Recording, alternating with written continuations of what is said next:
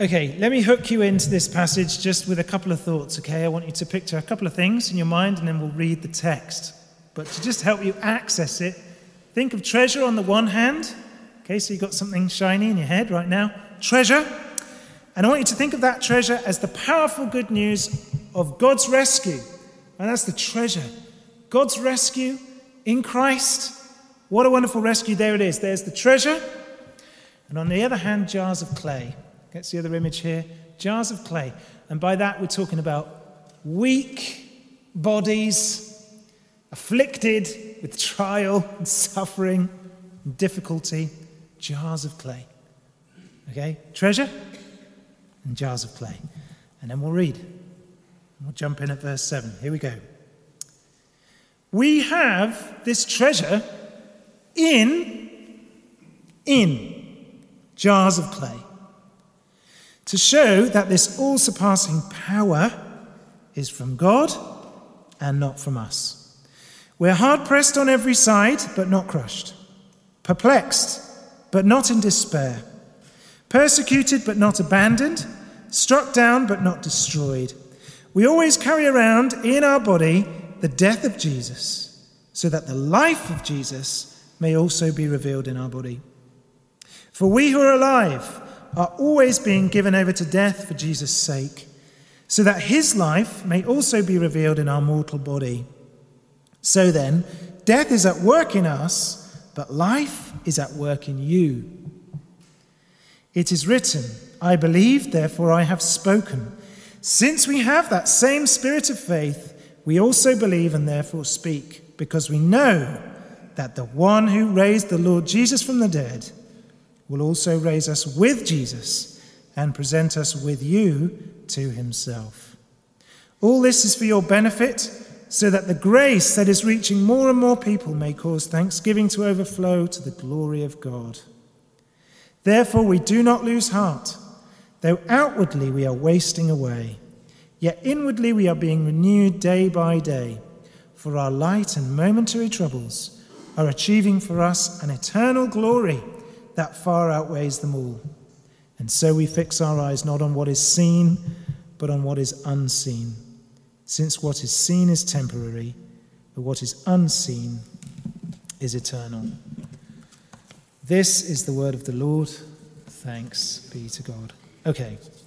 I take it that everyone here in the church tonight, and in fact, everyone around the town, presumably across the whole country, would want to say, think it's true, that everyone would at least want to say, we do not, we will not lose heart. We do not lose heart, even over things like what's just taken place. We do not lose heart. And even though we've been confronted with something very shocking, frightening.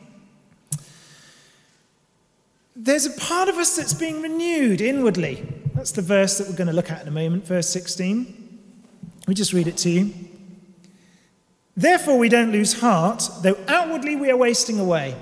So our bodies and our circumstances just speak a weak, a weak voice. Our bodies are giving way, our circumstances are difficult. We're looking out on the world and it looks pretty bleak. Though outwardly things are wasting away, that's true, inwardly, inside, in our inner life, God is making something, growing something, building something. There's something being renewed.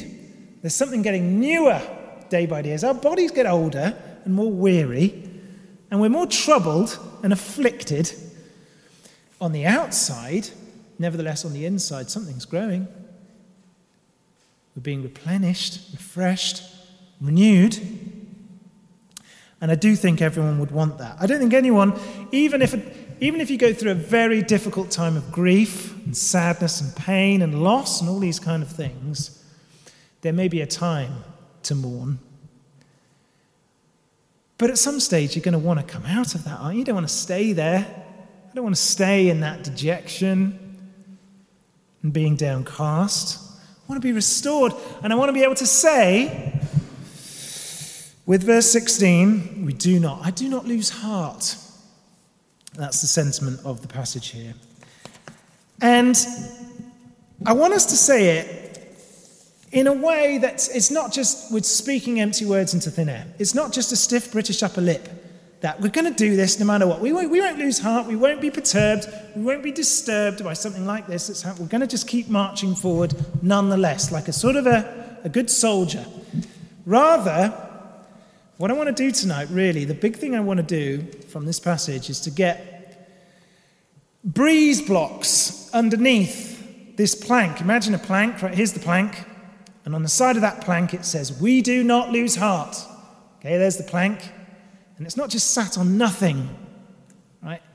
It's sat on two big concrete breeze blocks that are holding up this statement with truth, with God's truth. And I want to just see and examine what that truth is because it comes, it comes in two parts. That's why I've got two, my illustration has two breeze blocks. The first part is verses 7 to 15.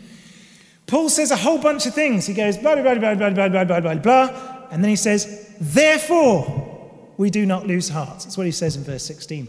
So he's made a whole bunch of points, and then he says, because of all that stuff, therefore we don't lose heart. So that's breeze block one, which we'll look at now. That is the first thing that's getting under this statement, we don't lose heart. And then straight afterwards, he says, We don't lose heart, verse 17, because, for, and then he lists a few other things. We don't lose heart because of these things. And there's our second breeze block. So this is my talk, right? It's two breeze blocks. Two breeze blocks of truth. That's what we're going for.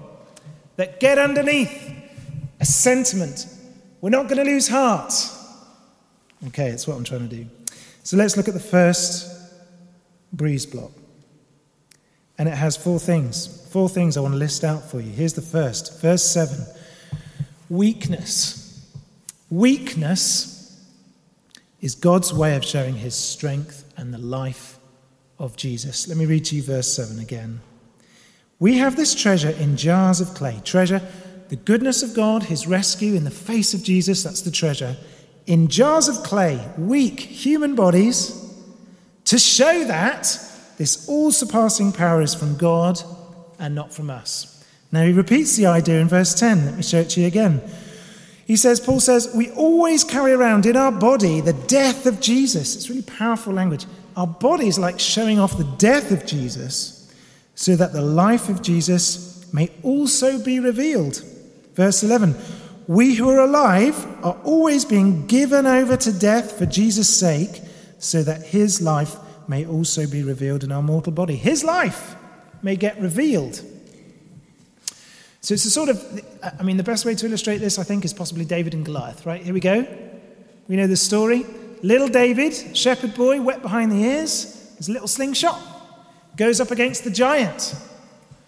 Right? Now, if a giant had gone up against a giant, well, and, and one of them had won, well, you'd be like, well, okay, fair enough. It was a bit of a fair contest.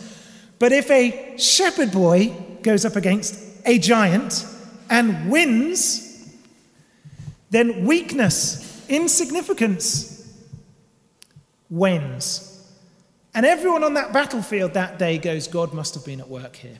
God must have been at work here. Because weakness doesn't win, not against a giant. The Apostle Paul must have looked at Jesus on the cross and seen there he is in shame, having a violent death handed to him.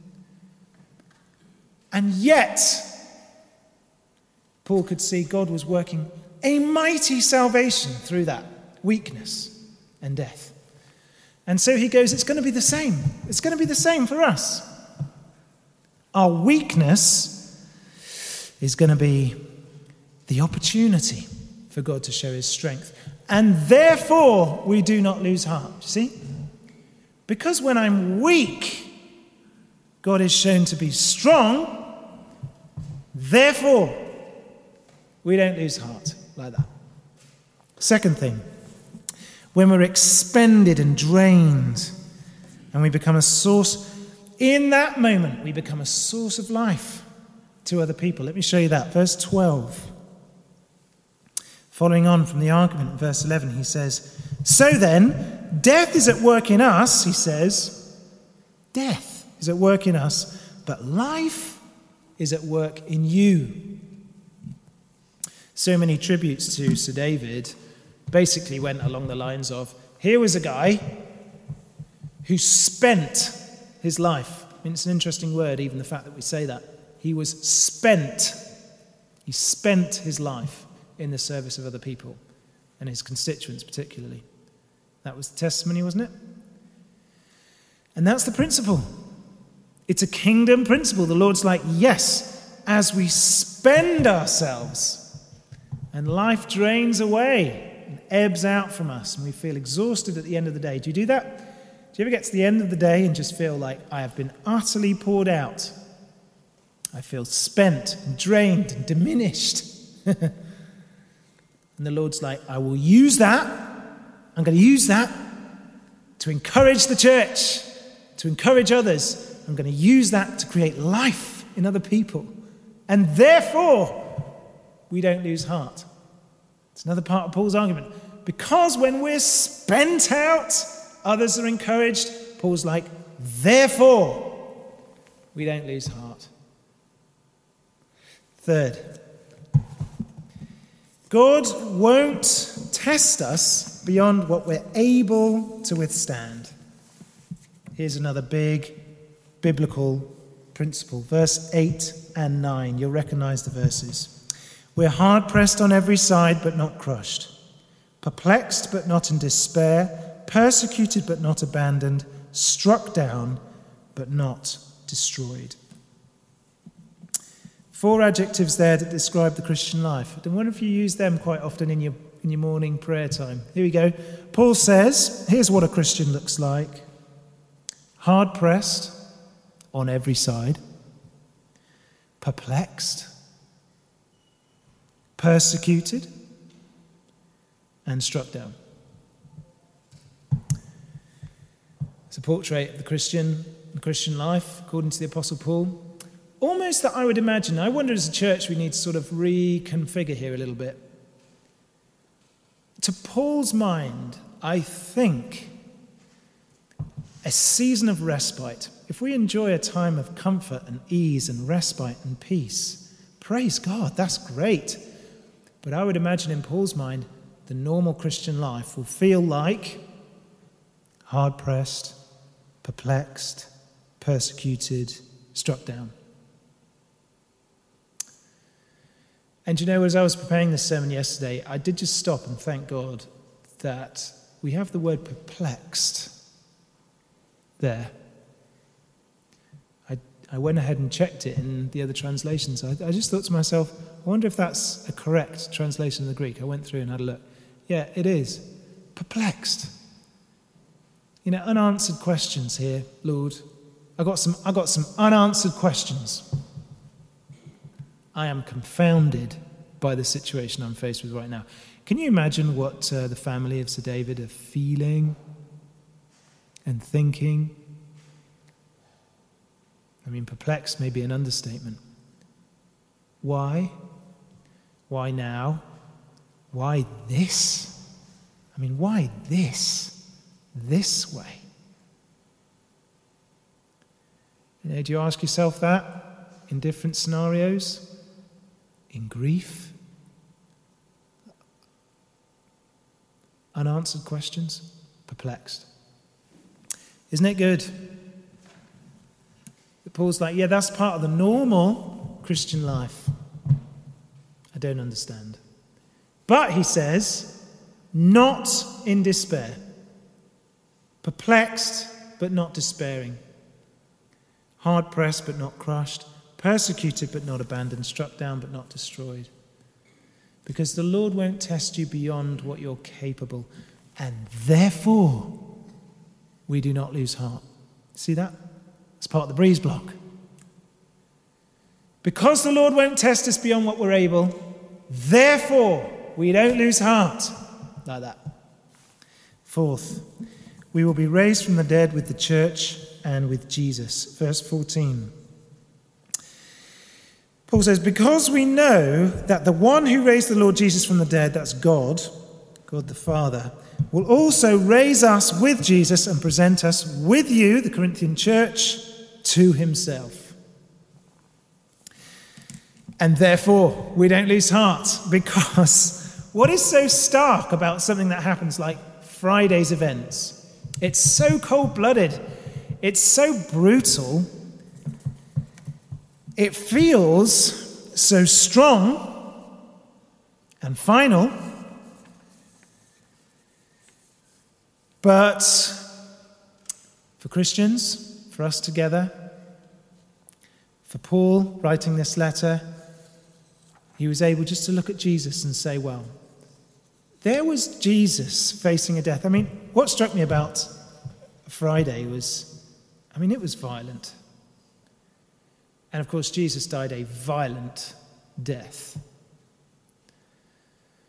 And just as Jesus, God took that and he raised him from the dead. So, we as Christians, we look at that and we go, okay, with Jesus, so I will be raised. Death won't have the final sting and the final say, and I'll be raised with the church, with you, Paul says, with you, Corinthians, with you here in the parish of St. Michael's or wherever you might live. You'll be raised, I'll be raised with Jesus forever. And therefore, we don't lose heart. Therefore, we don't lose heart. Okay, that is the first breeze block. See that? He lists all these mighty truths and goes, Therefore, we don't lose heart. And then he goes on to say, here's breeze block number two. He goes on to say, verse 17, which is awesome.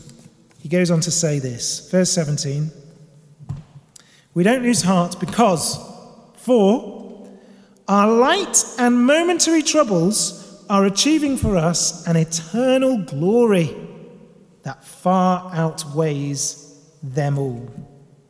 So there's a few words there. Let's just pick on three of them. Let's pick on momentary first of all. Right? He says, Paul says, momentary afflictions, momentary trials, momentary things will soon give way to glory. So I don't think when Paul says that, he means, you know, you're going to face 60 second trials, 60 second problems. I actually think he means a lifetime.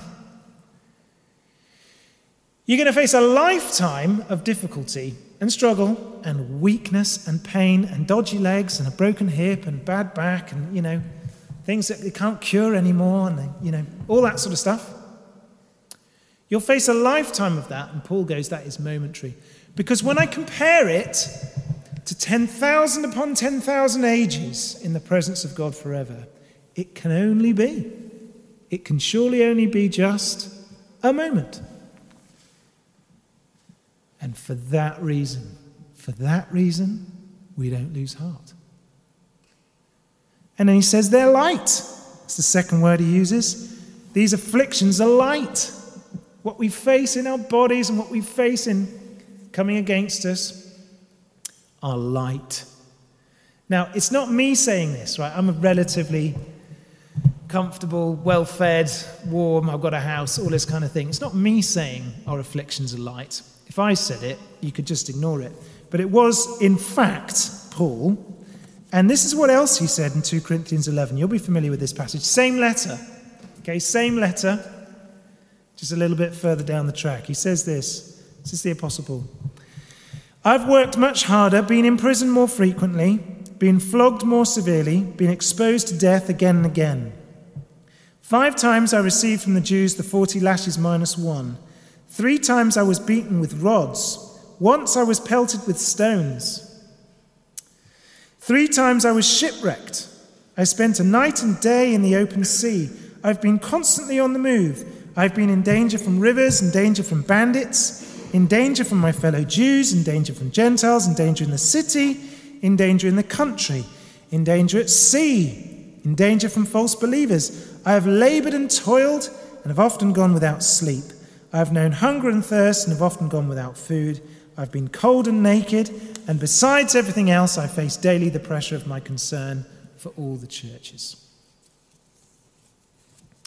Any one of those things, like if I'd been shipwrecked for a day and a night, I would never stop talking about it. Everyone who met me, I'd say, well, can I have, have told you about the story when I was shipwrecked for a day and a night and spent a day and a night in the open seas. I just never stopped blurting about it. Here is Paul, who lists off all of those things, all of those things. That was his experience, that was his life. And then he goes, light. Light and momentary.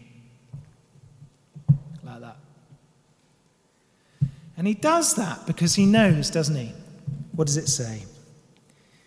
He says, Because for us there's an eternal glory that is weighty, that far outweighs. He, he's picturing, he's gazing upon his salvation, upon the Lord Jesus, upon his future, and he's going, Here is something very heavy. And when you drop that thing, onto the scales, all my trials just poof, go up like feathers.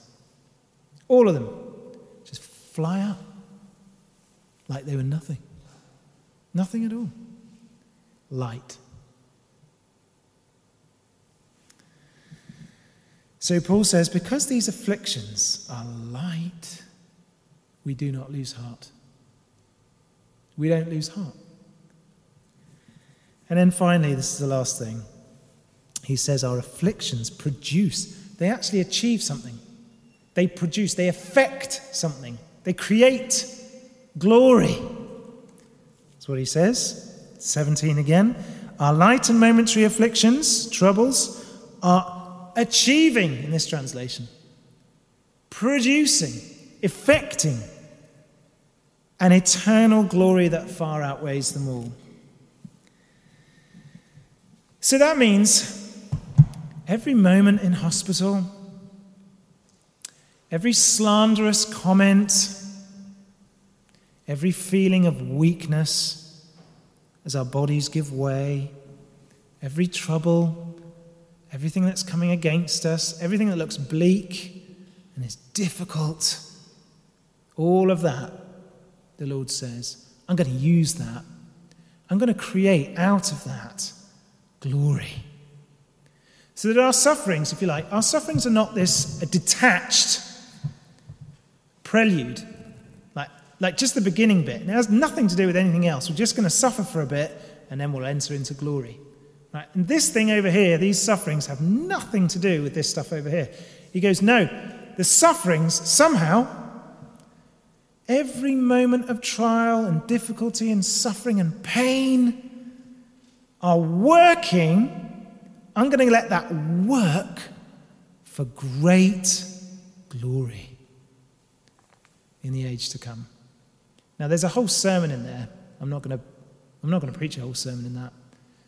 But enough to say, enough to say that every little thing that you face and deal with that's difficult and painful and hard, the Lord's working, effecting, producing, creating glory. And because of that, we do not lose heart. See?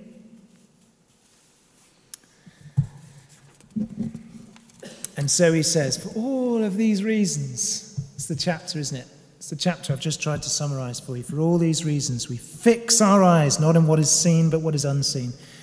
So we look to God, don't we? Brothers and sisters, we look to the Lord in our suffering and trials. We look to the Lord as we weaken and fade. That is happening to every single one of us. Ever since, ever since we were born, in fact, heading down into the grave. And even as we go there, it's almost like we can admit that. It sounds like a morbid thought. From the day I was born, I'm on a, I'm on a ticking, I'm on a sort of clock towards the grave. And as a Christian, I can freely admit, own up to that, and I can even say, even as my body just counts down towards the grave, there is a part of me that's growing and increasing and being renewed and getting ready for glory. And so I trust God with my death. I trust God with the means of my death. You know, even as we you know, saw something or heard of something, what happened on Friday, I don't know how I'm going to die. I'm going to trust God in that. I'm going to look to God with the unknowns about my future, my unanswered questions and perplexity. We talked about that tonight.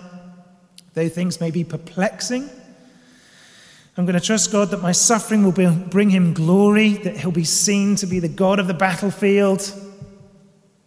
Right? Even when I'm the David up against a Goliath.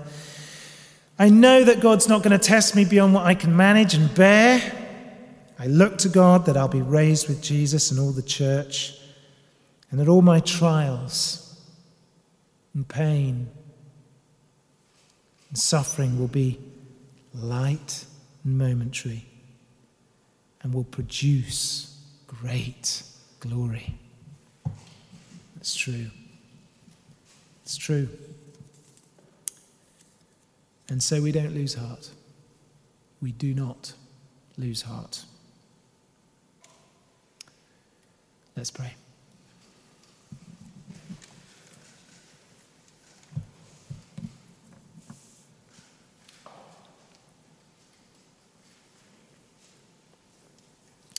Great God of all comfort